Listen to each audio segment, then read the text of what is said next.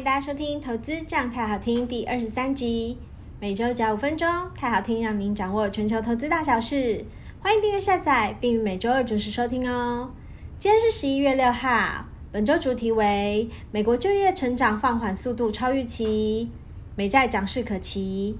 首先是全球股市，利率决策会议符合预期，全球股市周线大涨。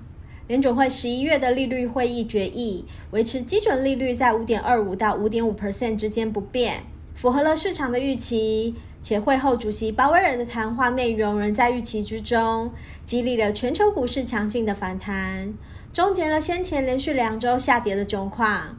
MSCI 全球股票指数周线大涨了五点二九 percent。本周关注美股指标企业财报状况，欧元区 PPI 物价数据。零售销售以及美国当周初请失业金人数。接下来是台湾股市，台股收复月季线，多头士气大振。美国联准会两度暂停升息，美股带动行情回稳。台股在两天之内快速收复月线以及季线。台股加权指数上周上涨了二点三一 percent，收在一万六千五百零八点。市场预期联准会十二月会升息的几率降低，并乐观认为本轮升息循环即将要结束。美国长短公债殖利率回落，科技股的评价修正，压力降低，电子股成为本波反弹的多方要角。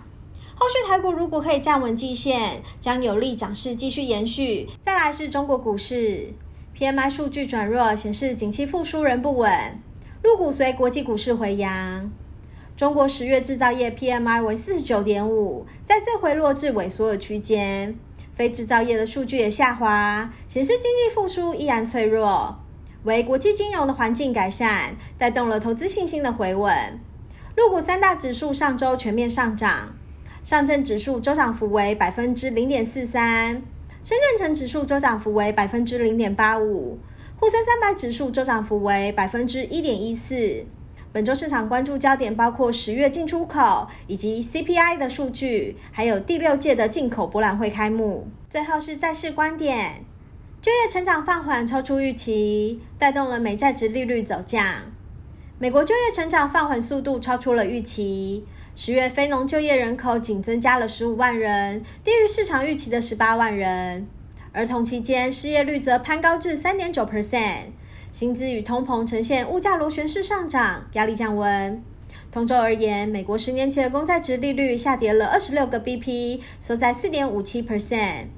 展望未来，根据芝商所 Fed Watch 资料显示，今年为本轮升息循环的终点，明年转向降息的趋势未变，正向看待美债未来的展望。以上为本周的市场投资报告，提供给大家参考。相关的内容可以到国泰投信的官网查询。国泰投信大树下学投资的 FB 粉丝专业以及 YT 频道，就会不定期的提供投资相关的资讯，欢迎大家去追踪、分享、按赞哦。